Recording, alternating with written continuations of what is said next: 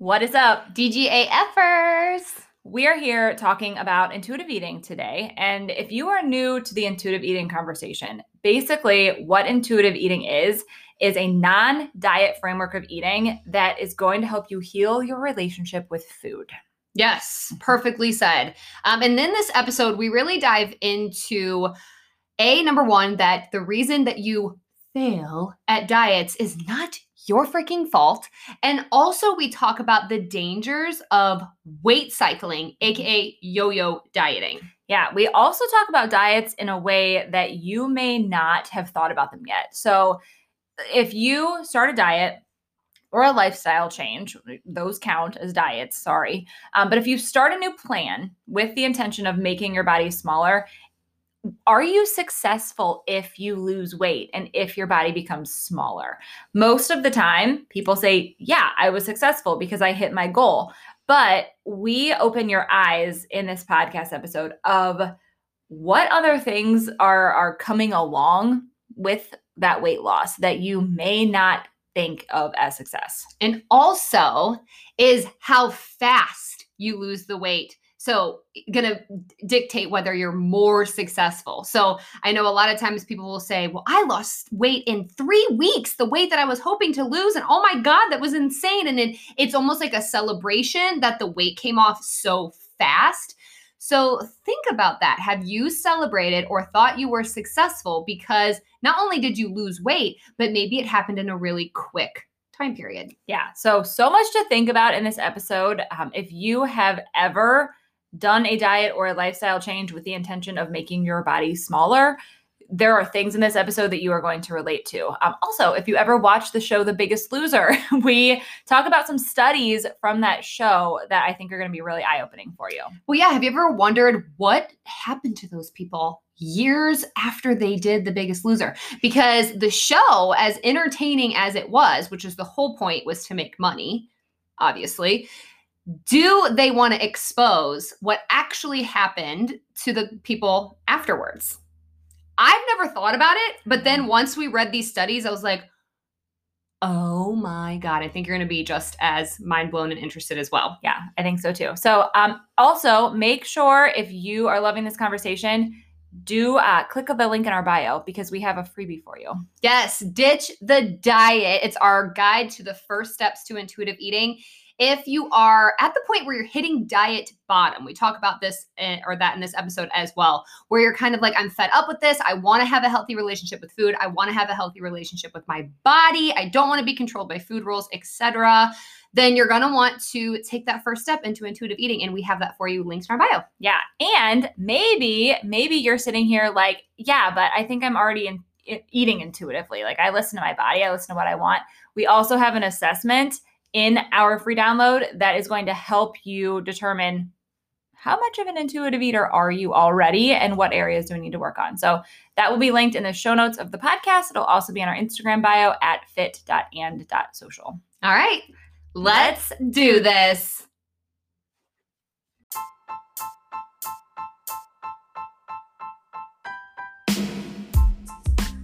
Welcome to the Demand Growth Act Fearlessly podcast brought to you by Lauren Mayer and Jenna Lockhart. You guys, we are just two average girls who realized that the only way to truly live an exceptional life was to fight through our fears and never give up on our dreams. So, when you hang with us, you're going to hear it all the good, the bad, the, the ugly, ugly, and everything in between. As our loyal listeners, you're going to be known as a DGA effer, like don't give a or get it. oh, but really, we want you to think about this because you're one of two types. You're either a DGAFer who doesn't realize the importance of living a life of growth or change. Or you're a DGAFer who doesn't give a what it takes to reach your goals. Our hope is that we can turn you into the latter if you're not already there.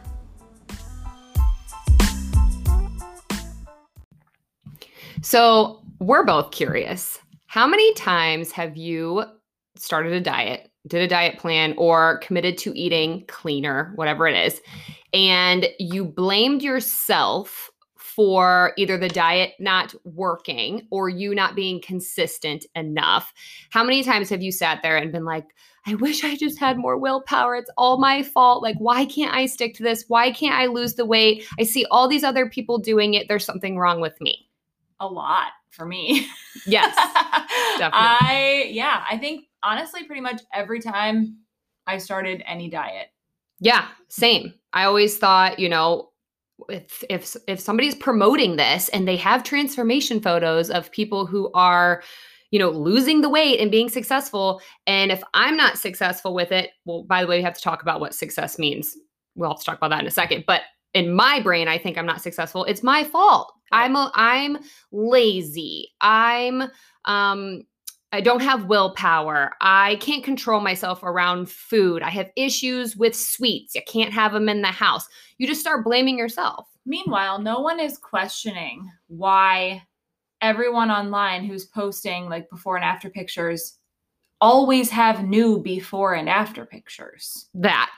And I'm actually following this, or not, we're not following him, but I keep seeing this guy um, on Reels and he basically just calls out all these diets. It's hilarious. Like he calls out keto and like he'll show a clip of somebody like explaining why keto is like gonna burn your fat and do all this stuff. And he just like completely like tells like that's not scientifically proven. It's just made up bullshit. It's not real. Yeah. And so he like calls out all these people. Well, he called out transformation photos. I was watching it and he was like, so if you're gonna buy a program from somebody online who takes before and after photos, either of themselves or their clients, and that's all they post, you can't determine if that person's a good coach or not. He's like, because that's just one moment in time and another moment in time. They aren't explaining to you what went on in between those photos at all.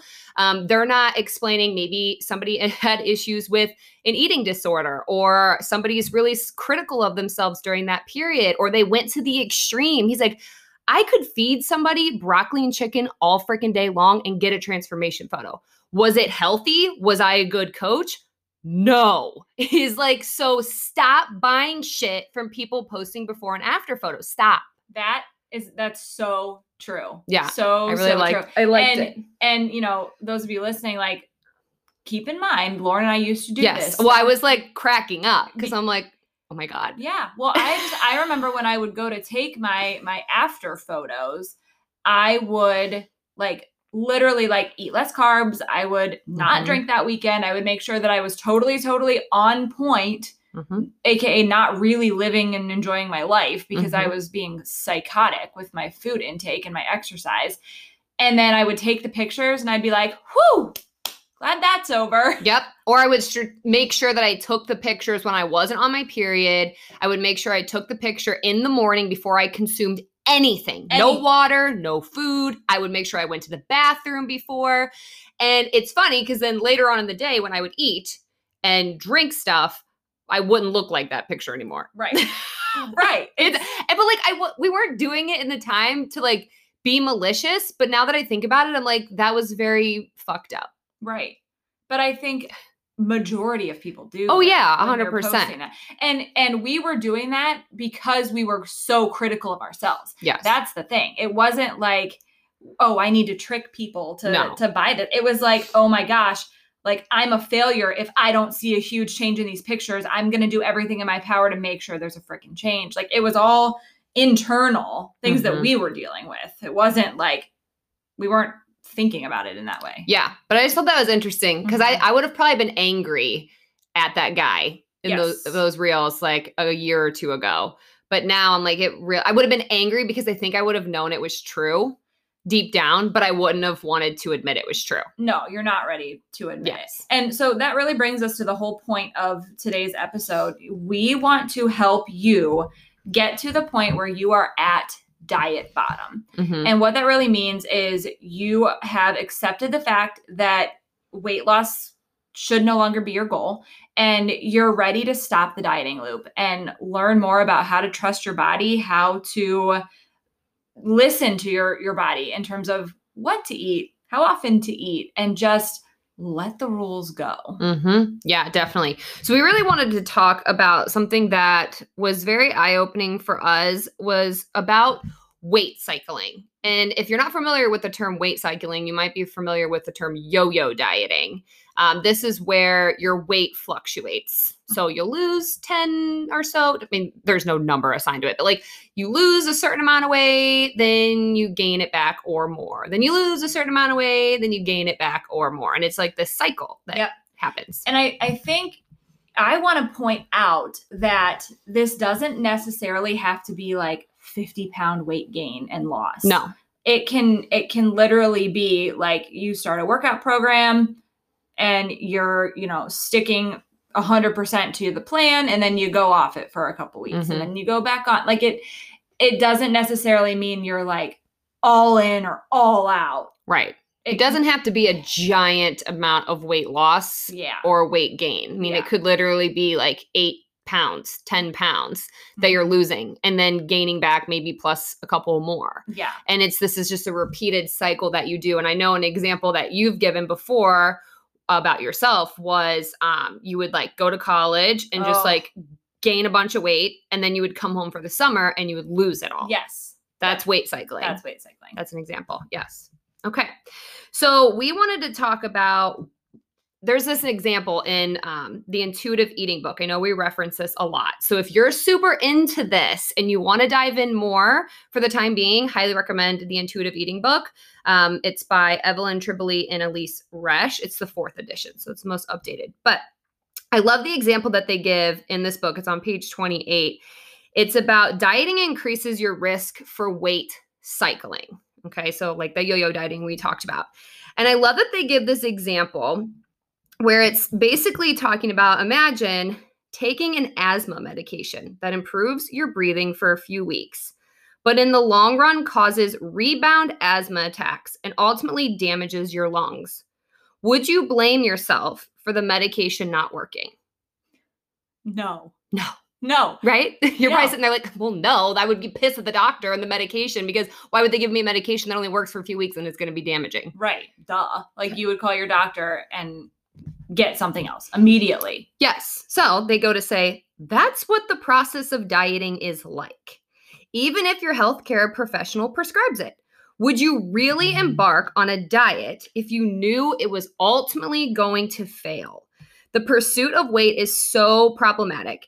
So this is diets perpetuate weight cycling because it's going to harm your relationship with food. It's going to harm your mind, it's going to harm your body. And then what happens? You might lose the weight. Like Mhm. like the example, in in a few weeks or a few months you might have it off. Maybe you might have it off for a year, who knows. But then what happens is either you stop the diet, okay, and you go back to eating whatever, or you're continuing the diet but then you're either self-sabotaging in some way. And so then you're gaining the weight back plus more. yeah, and I think that's what a lot of people don't realize is dieting leads to weight gain because of that. Mm-hmm. Yeah. Um, so we wanted to give you that example because in the beginning of this episode, we started out saying, How many times have you blamed yourself for a diet failing? You're like, I'm in, I'm lazy, I'm X, Y, and Z. Go back to that example that I just gave you about if somebody prescribed you a medication and it only worked for a few weeks and then ultimately was going to damage your health later, it's not your fault. It's the same thing with diets. It's not your fault. Yep. Yep. And I am going to reference a couple things from the intuitive eating workbook now. And again, it's, you know, chapter one starts off with dieting leads to weight gain. And I really love these books because they have done hundreds and hundreds of studies Mhm. on dieting and just the effects that it has on us physically, mentally, emotionally, psycho- psychologically, all of unlike Yeah. keto and blood test dieting i saw something about Oh, that God. that there's not a lot of studies on it so Oh, don't do it please Oh. just sounds awful. Um, so a couple things that I think are, are interesting. Dieting leads to more weight gain. They did a lot of studies on the show The Biggest Loser. Mm. And I think that's worth talking about because I remember watching that oh i watch it with my mom all the time being like, oh my gosh, like this is what I need to do Yep. to like be my healthiest self. And you know, it's it's focus on nutrition, it's focus on exercise. I mean, these poor these people like, we're getting ripped yes. like they were like the exercises they were making these poor people do was insane Insane. insane, insane. So a, a six-year follow-up study. There's these are some- things that it showed. Um, it showed that their metabolisms were suppressed by an average of 500 calories, and then it predicted predictably they gained back a significant amount of their weight. Um, your body also eats its own muscle Mhm. because it needs fuel. So if you're not giving it fuel, it's going to eat your muscle. And you've all heard the muscle weighs more than fat thing, which Mhm. Is not scientifically true either. It takes up less space, but Right. you know, whatever. Five pounds of fat is the same thing as five pounds of muscle. Muscle's just smaller. Yeah. So it's going to take up less space than five pounds of fat would. But they weigh the same thing. But the issue is your body eats the muscle because it it needs that fuel. Um, so I think that's worth talking about too. So that muscle is turned into carbohydrates if you're not giving yourself carbs. Mm-hmm, mm-hmm. There was even a, a part in here that really freaked me out that, you know, your heart is a muscle. And so people who diet and diet and diet and yo yo and yo yo and weight cycle for years and years and years, you got to think your heart's a muscle. So your body can literally start using your heart as fuel. Yep, as energy, as an energy source. And oh. in the book, it actually says the constant yo yo dieting or gaining and losing weight from dieting is known as weight cycling. Like we said, weight cycling itself is an independent risk factor for cardiovascular disease, inflammation, high blood pr- pressure, and insulin resistance. That is insane. When I read that, well, which is okay, which is not funny. I'm just saying, like, which is kind of ironic Mhm. um at school did they ever have people come in and do like blood tests like it was like you could if you went and got it i think like your insurance Yes. like, goes lower or whatever Yes. um so they came into school this is really funny kind of um so our maintenance guy he got his blood work and all that stuff tested and our principal did as well our principal runs marathon like runs and like drinks like protein shakes. He was actually drinking SlimFast for a long time. I kind of called him out Oh, on that. um like drinks protein shakes like in in people's eyes is healthy Mhm. right? Mhm. and then our maintenance guy is hilarious. He just eats what he wants and he like just moves when he wants. Like he does work outside and things like that. He got his blood work back the maintenance guy. Perfect health. Like perfect health doesn't run millions of marathons doesn't deprive himself of food whatever. Our principal got his blood work back. High blood pressure high cholesterol. Like it was like the and he was like what the hell? Like i'm so active. I pay attention to what i'm eating. I make sure i'm not gaining weight. Blah blah blah blah blah. And it, when i back when i heard this information i was confused. Mhm. i was like how is that even possible? Right. like right. What the hell? And now that I'm learning about this, I'm like, oh, that makes Hmm. sense. Yeah. That now makes sense. Now it makes sense. yeah, and it, it what I found really interesting too is that a lot of these studies were based on like 6 years. And the reason for that is because the longest amount of time anyone has like sustainably kept weight off is 5 years. Eventually by year 6, you're going to gain that back. Mm-hmm, mm-hmm. One even says here, it says, Mhm. studies aside, uh, what has your own dieting experience shown you? It says many of our patients, so they have obviously this is the people in the book, um, in our workshop participants say their first diet was super easy. The pounds just melted off. says, but that first diet experience is a seduction trap because your body. So, like when you first, the first time you ever dieted, Mhm, okay, mhm, your body is hasn't been weight cycling up mhm. until that point, right. okay? But once you hit that diet, your body's like, "Oh, okay, yeah, I'm just going to do what I do." And then it just sheds the weight off based off of the food you're eating and based off the exercise. But what happens is when you keep this going for Mhm. years and years and years, that's when like Jenna said, your body is going to start going into deprivation mode. It's going to start needing more fuel, more carbohydrates. It's going to start feeding off of your muscles and some of your organs You can have hormonal changes with this too. hair loss Mhm, like mhm. so many things can happen and a lot of times that like it says that first diet because people can lose weight so quickly and their body responds quote unquote well to it it's a drug and it's a trap that you're always stuck in until you mm-hmm. listen to a podcast like this right right yeah very very true and so you got to think all of this stuff combined That's what makes the dieting industry so successful financially. That is Yeah. why it is a multi-billion dollar industry because people keep coming back. Because yeah, well they were quote unquote successful the first time before your body started overcompensating with all these other things that your body naturally does.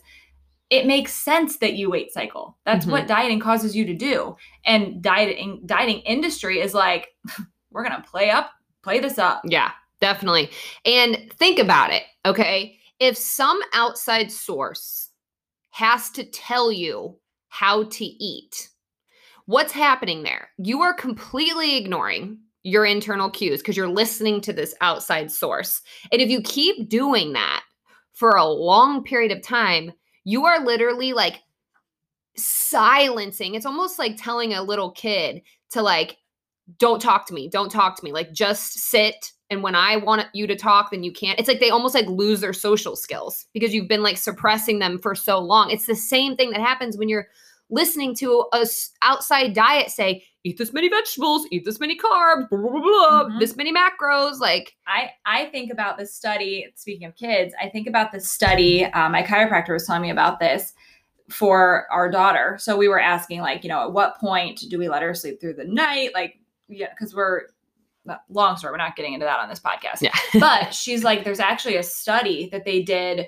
with babies in um, like public homes. Mhm. And if you walk into a, a home for babies, it is like silent silent.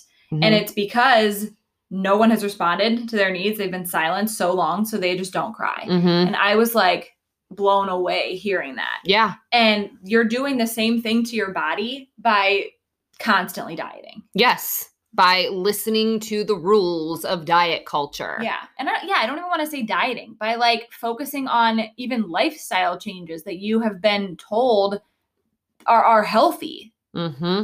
hmm Ugh. That's a big word that you need to be careful of when you are watching somebody on social media or even a stupid ass commercial that's trying to promote dieting or weight loss, or they're telling you this is a lifestyle change. It's just a lifestyle change. Anybody can make this change. Anyone can make this change. What fucking change are you talking about? Not listening to my body? Is that what you want me to do? Mm-hmm. So I have to keep buying your bullshit. Yeah. Like that's what I think now. Every time I see somebody post, now I know not everybody's out there knowing this information, so they're kind of ignorant, I guess, in that Mhm. aspect. I mean, I was, I, I was, was too. I think just just uneducated, kind of like turning a blind eye to it, and just just not looking into it, just Yeah. kind of believing what has been told to them, and then just it is what it is. But um, that like makes me angry. I see people post all the time, all the time about like. Come on, you can do it. It's just a it's a lifestyle change. We can do this together. Blah blah blah. And I'm like, Well- well, and that right there just perpetuates that feeling of inadequacy because if if you're seeing somebody post that and you can't do it, you feel worse about yourself too. So it's not just about the weight loss. I mean, it you know that that goes into what are we how are we measuring success? Like do you consider a diet to be successful if you lost the amount of weight desired? Most people would, but you don't take into consideration the the social behaviors. We did a whole podcast episode on this the last time. Um, check out episode 116 for that.